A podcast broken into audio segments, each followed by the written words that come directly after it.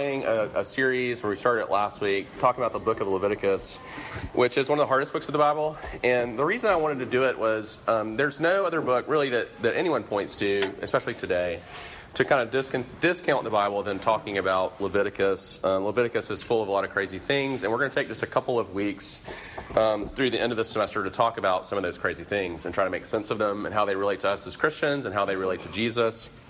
And tonight we're going to take a look at the food laws, which should be fun. Um, so I'll read, I'm, we're looking at Leviticus 11, and I'm not going to read the whole thing. I'm going to read the beginning of it and the end of it, and, and, then I'll pray for us, and then we'll kind of just dive into thinking about what in the world did the food laws, what does it mean for them, what does it mean for us. Um, let me read the passage for us first. Levit- Leviticus 11, um, verses 1, 1 and 2. And the Lord spoke to Moses and Aaron saying to them, Speak to the people of Israel, saying, These are the living things that you may eat among all the animals that are on the earth. And then he lays it all out. And then skipping down to verse 45 For I am the Lord who brought you up out of the land of Egypt to be your God.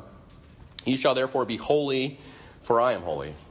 This is the law about beast and bird and every living creature that moves through the waters and every creature that swarms on the ground, to make a distinction between the unclean and the clean, and between the living creature that may be eaten and the living creature that may not be eaten. Let me pray for us, then we're going to get into kind of a weird, a weird topic tonight, but I hope it's going to make a lot of sense to you. Let's pray first. Uh, Jesus, we do. We, we thank you um, for Leviticus. We thank you that um, there's not a single um, book in your word that has nothing for us. We thank you, Lord, that your word is living and active. Um, we, we, can't know ourselves apart from your word. We can't know you, Lord Jesus, apart from your word, especially, especially the Old Testament. And Lord, I pray that as we look at this hard book and we look at a weird uh, passage tonight, that you would be meeting us in our questions, you would be meeting us in our doubts. We thank you that you are a God who, um, who meets people like Doubting Thomas, um, people like us with our questions, with our struggles, um, with our skepticism, and with our doubts. Would you be gracious uh, tonight and, and, and onward to continue to wrestle with us in those ways? And we thank you for your grace to us in that way. We pray these things in Christ's name. Amen. So, big picture, we're talking about food tonight, and there's no one that gets food better and writes about food better and, and talks about food better than Jim Gaffigan. Um, a few years ago, we went to see Jim Gaffigan do stand up. We took our um, servant team to Asheville, and he happened to be doing a show in Asheville, and so we went to see him. And he did, it was Mr. Universe was the tour, so he had this great bit on McDonald's. One of the lines I'll never forget is he said, Your mom's never made anything as good as McDonald's fries, which is just so true. Um, but here's what he says about McDonald's. It's a famous bit. He said this I'm tired of people acting like they're better than McDonald's. It's like you may never have. Uh, it's like you may never have set foot in McDonald's, but you have your own McDonald's. Maybe instead of buying a Big Mac, you read Us Weekly. Hey, that's still McDonald's. It's just served up a little different. Maybe your McDonald's is telling yourself that a Starbucks Frappuccino is not a milkshake, or maybe you watch Glee. It's all McDonald's, McDonald's of the soul momentary pleasure followed by incredible guilt, eventually leading to cancer. I'm loving it. um, but I think as we kind of get in to this idea of why the Lord have these strange food laws for his people, and there are kind of a, a couple of things I want to say at the outset before we get into the weirdness of, of what the Lord laid out for his people. The first I want to say is gapping us as, as this idea that our relationship with food, can we just own that our relationship with food is complicated? Um, everything from uh, the food industry, if you ever watched something like Food Inc., which um, I have, and it kind of undoes you, to diet fads, to the way you do your own food choices, fast food. We, we, live in a complicated time. It's 2017. We would say we've made a lot of progress in a lot of ways, but when it comes to food, our relationship with food is still complicated. I was just, uh, yesterday, I went with some friends to Good Life Cafe. I don't know if you've ever been. It's a raw vegan place downtown, right across from the Nick and it's actually pretty delicious. I, am not a vegan, and props if you are. My wife's kind of into that. But I went and I got these vegan tacos that are not anything like tacos, but they're actually pretty amazing. And so, but we took one friend who'd never been before, and he was saying, he was like, I've been actually to Good Life Cafe a couple times, but I've never ordered food. Number one, because it's so crazy expensive. And number two, it just looks terrible. And I don't want to pay $20 for something that I know, like a kale salad that I'm not going to like.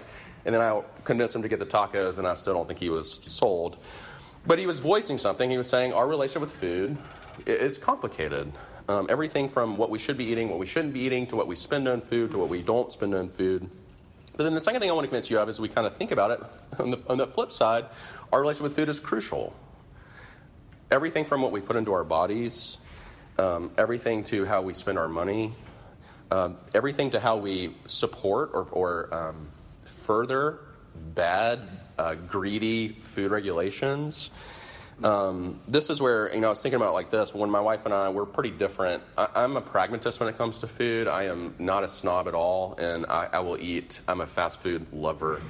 And when I go grocery shopping, we have radically different ideas. I want to spend as little money as possible at Kroger to provide as much healthy processed food for my family as I can, within reason.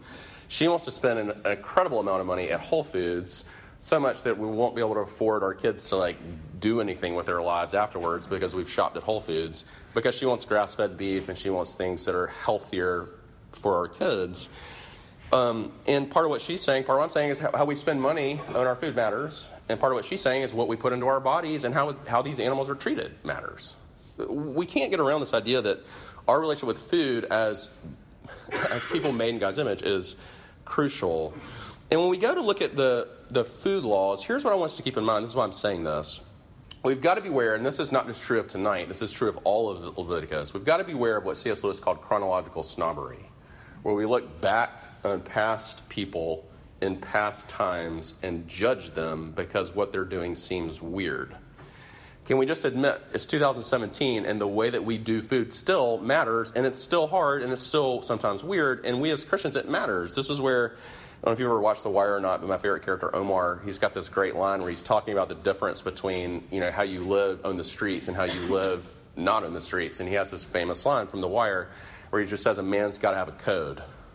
There's actually this incredible cross stitch on Etsy. It's just like a shotgun with that cross stitch in it. Um, that's what I want for my next birthday. But a man has to have a code. And can we just admit, as Christians, sometimes when it comes to food, we don't know what the code should be. So why don't we look at Leviticus and make some sense of what the code used to be for God's people? So what I want to do tonight is just three simple things. I want to talk about first the explanation of the food laws, just what were they? I want to talk second about the motivation of the food laws, like why did God give them? What was the purpose?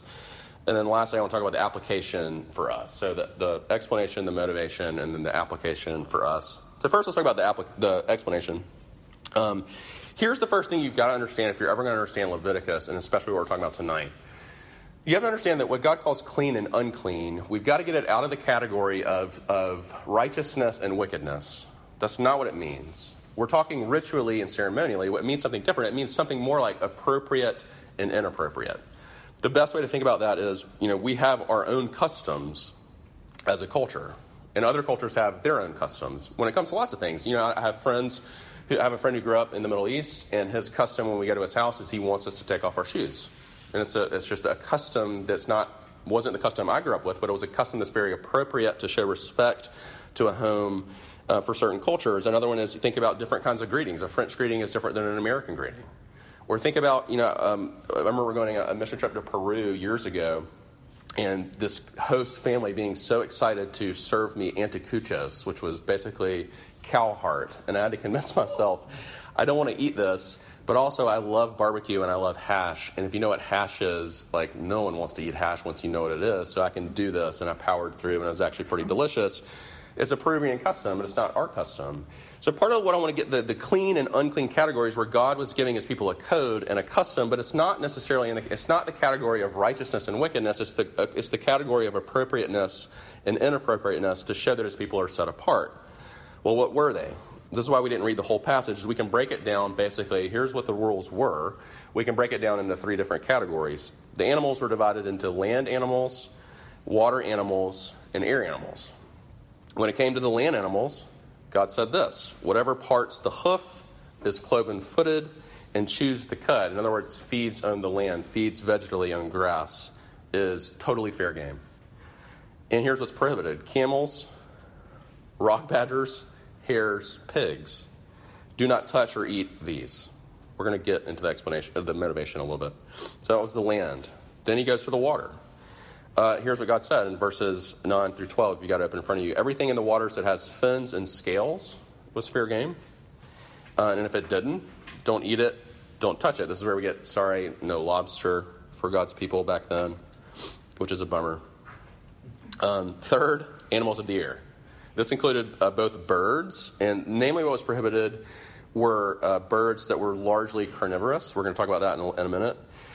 And then insects. And what was allowed there were locusts and crickets and grasshoppers. And what was prohibited were all winged insects that go in all fours, looking at you, wasps and, and the like. Which, I mean, we watched Planet Earth 2 last night and saw this wasp. First of all, I've never watched Planet Earth, and it is amazing. I am so sold. But we watched this wasp, these wasps devour these little baby frog eggs, little baby frog tadpoles and it made me pray for the wrath of God against wasps.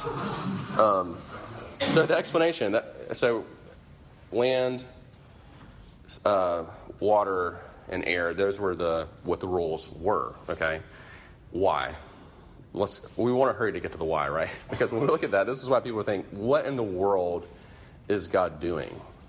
Why in the world would God give such weird, seemingly weird?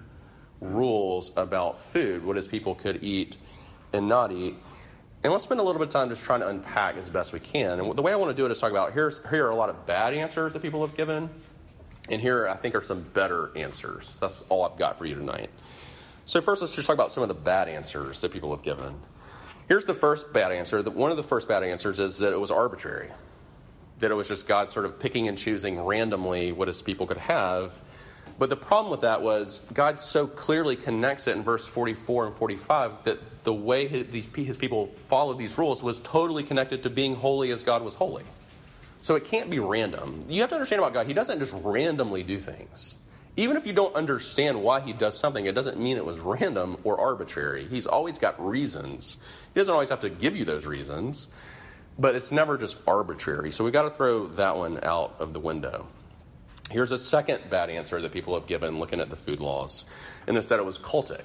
Some people look at it and say, oh, maybe the thing that's happening is these were animals that were typically parts of pagan worship services, and God wanted his people to not be involved with that and instead to focus on these animals to eat. Well, the problem with this is pagans worshipped bulls, sheep, and goats, which were all fair game for God's people and sometimes they even worship these animals. So it can't be that it was a cultic difference, God trying to set apart the kind of worship he wanted his people to be a part of. The third answer that a lot of people give that's pretty common is that it was hygienic. That basically the, the, the thought goes here that unclean animals, these unclean animals are carriers of disease. But the problem with that is the text never makes that link at all. And also, these clean, clean animals in, in this passage are also carriers of disease, so it can't be that it's a hygiene thing. And, and the third thing we can say is he would have included these dangerous plants as well if it was totally about hygiene and his people's safety. So we've got to throw the hygiene answer out of the window. And then the fourth one that people often give, a bad answer, is that it was symbolic. That clean animals somehow represented God's people, and unclean animals somehow represented um, not God's people, the, the wicked um, cities and people on the earth at the time. And the problem again with this is this, the text never says anything like that. It's super, super speculative. Um, so we got to throw out all of those answers. Well, what in the world do we do with it then? What are some better answers? Well, here are a few better answers, and this is a total nod to my guy Les Newsom for helping me here. Here's three things you've got to understand about what God's doing. You got to follow me because they are at first not obvious. So follow me as best you can. Here's the first one.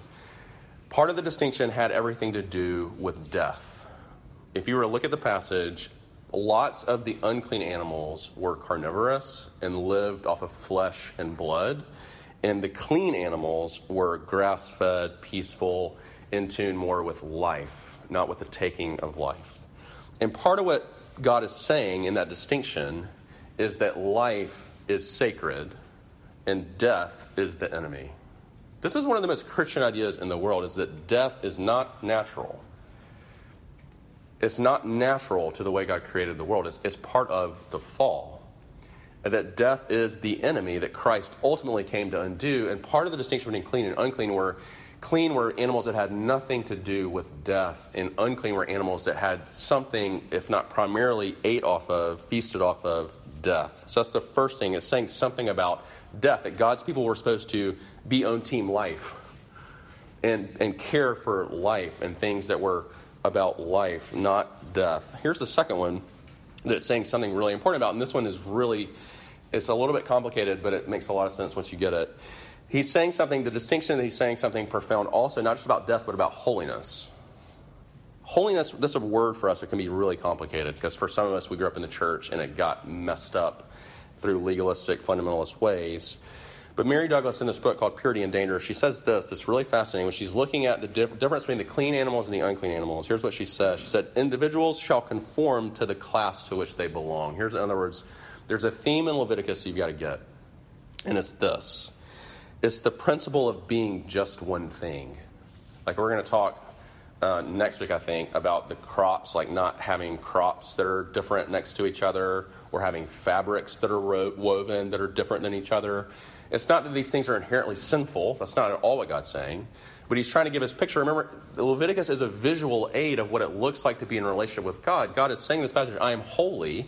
And what holiness is, in the words of Kierkegaard, is purity of heart to will one thing. And we could say purity of heart to be one thing. That part of what God was doing is he was visually showing in what they ate animals that were one thing and of a certain class. They were not anomalies that didn't transcend in weird differences their class, but were wholeheartedly this one thing. And so, as a visual image of what God's people, as they ate, were reminded of what they should be to be what they already were, which is a huge, all of Scripture when we talk about change and living into your Christian life, is being what God has already made you to be, to be one thing. Um, to have that kind of integrity. So the food laws were showing something about that. And then the third thing I think that's easier for us to get is they were saying something about creation and God's care and concern for the animals. Uh, part of what the food laws were doing, they were teaching us about, teaching God's people about his intention for creation. Here's the way that um, a commentator says that I love. He says this The purity codes cannot mean that God wants to rid his world of some animals that he considers to be second rate to others. There is nothing wrong with them or inherently disgusting about them. Listen to this. Rather, the reverse is true. By declaring them unclean and prohibiting the touching or use of their carcasses, God is building a hedge of protection around them and ensuring an environment in which it was possible for them to thrive and to multiply. In other words, part of what God was doing in this distinction was caring for his creation. And if you, it makes sense if you think about it. You have to think it's different in our day and age. We live in a different time in a different place with different means to certain animals and we love. We're going to talk in a minute about in the freedom of Christ in undoing these food laws. But in the time, God was saying, I want you to eat these animals that are readily available and, and are kind of given to you. And I don't want you to touch these animals that I'm protecting that are not readily available, that need space to thrive and to multiply. It was a hedge of protection. Um, and part of what God was saying was, I care about them. And I want you to be good stewards in the way that you do food. We're going to talk about this more specifically when it comes to us. And let's move into that. So, what in the world does this have to do with us? So, the explanation of them, the motivation of them, this is behind what God was doing. But let's just talk for a little bit about the application of these laws for us. And let's just do big picture application, that's pretty easy. And small picture application, that's a little bit harder and a little bit more touchy and a little bit more stepping on toes. So, number one, let's just do kind of big picture application. What does this have to do with us. And the first thing we've got to say is if you know the Bible at all, if, you if you have read the Gospels at all, if you've read the book of Acts at all, you know that these food laws were fulfilled in Christ. Uh, we could go to Mark 7, where Jesus declares all foods clean, and he has that part where he says it's not what you put into your bodies that defiles you, it's what comes out of your heart that defiles you. Part of what Jesus is saying, you guys have missed the point of these things. These food laws were never meant to be your righteousness before God. They were meant to be a visual aid for you of what it means to belong to God but it didn't gain you an acceptance with God. And this is where we get into Acts 10. This is where Peter really struggles with this. You know, we talked a lot about Peter, uh, the life of Peter, all before spring break. In Acts chapter 10, that's the big place, that's the big moment where God gives Peter that huge vision. and basically declares these animals that have been for all of Peter's life unclean, he suddenly says, These are now clean. And it's, it's connected with going to a Gentile Cornelius' house and preaching the gospel and seeing a mini Pentecost in his house, which we looked at. But Peter really struggled with this idea. God was saying, Jesus had said it, and then God showed Peter, stubborn Peter specifically, these food laws are now fulfilled in Jesus, and now the span of your diet looks like the span of my kingdom. I declare these things that were once unclean clean, just as I'm bringing Gentiles and pagans into my kingdom. And it was huge for Peter, and yet he struggled with it. Peter struggled with this idea that God had already, that, the food laws were not a way of becoming clean before God, but the food laws were a visual aid and picture of God's already making his people clean and what it looks like to live in relationship with him. But Peter struggles with this both with Cornelius he struggles with it in Galatians, where Paul rebukes him for not eating with Gentiles and not eating what they're eating. Peter really struggles with this idea, and so do we. We always want to reverse the order of the Christian life. The Christian life is always you are clean. Through my work on your behalf, Jesus says. Through my work, through my life and death on the cross and resurrection, you are clean. Your sins are wiped away, your shame is taken away, you are clean. Now go and live in this cleanness. But we always want to reverse that order and do the things that we think will make us clean, that keep us clean, and we reverse the order of our salvation and we get miserable or we get proud. We always are doing that. Our hearts are prone to that. That's why the order of verse 45 is so important. Here, here's what God says He, he does this always specifically when it comes to the law. He does it at the beginning of the Ten Commandments. He comes to his people and he says, I have redeemed you.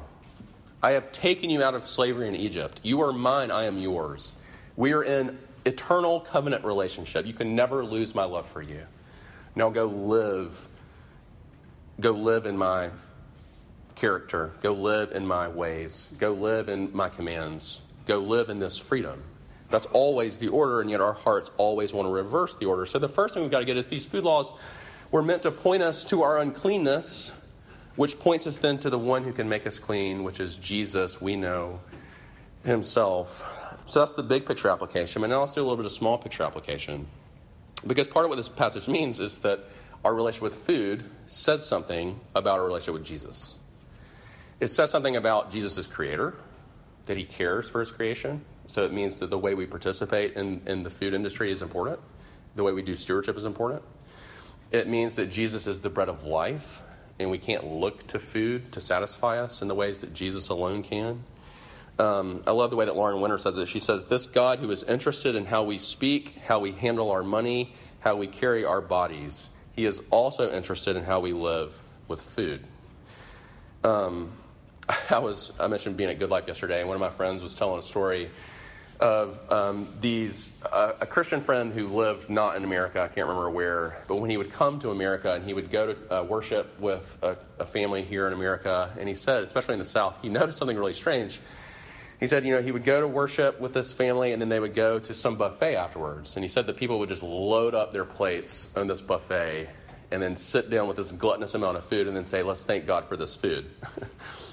And the guy said, I think it would have been better if they had prayed before they got into the line, Lord, give me self control with this food, than to bring this gluttonous amount of food to the table and say, God bless these, these things that are going to destroy my body.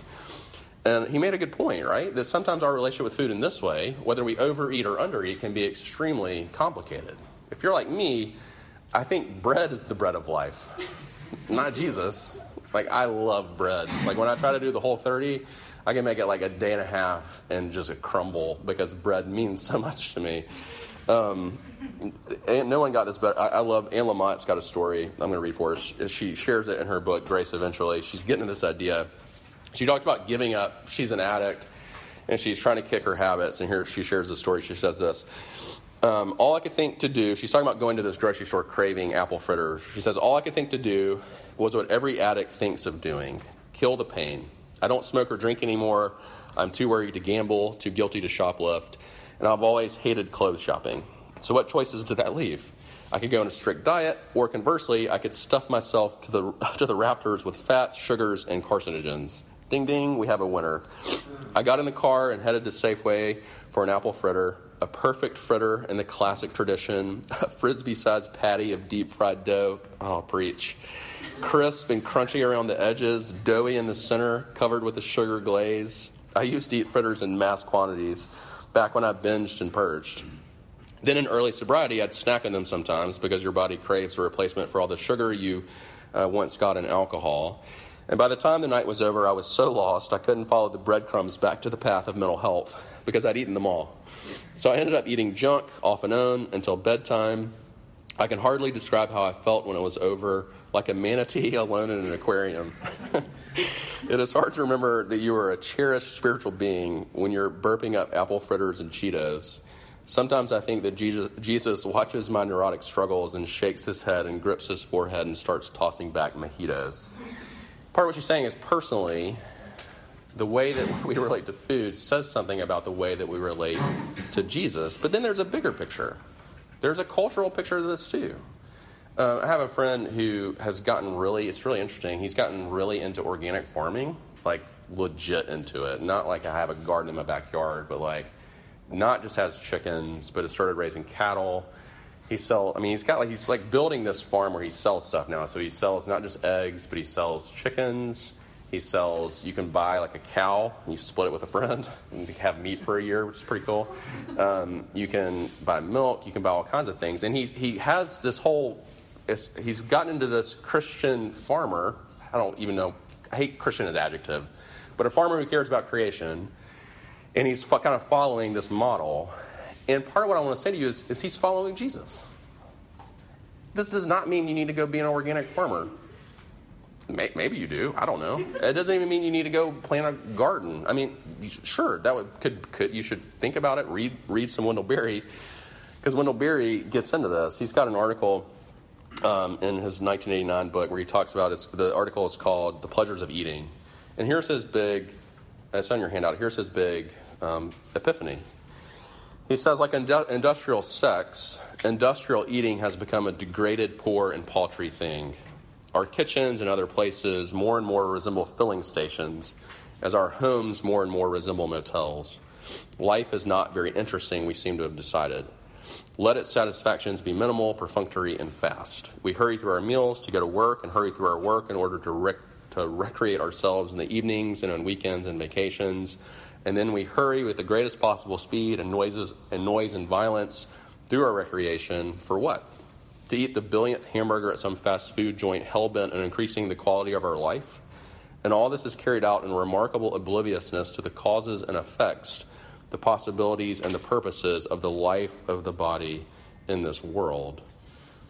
And part of what he's trying to get at is that our relationship with food, not just personally, but even culturally and environmentally, matters, that Jesus cares about it.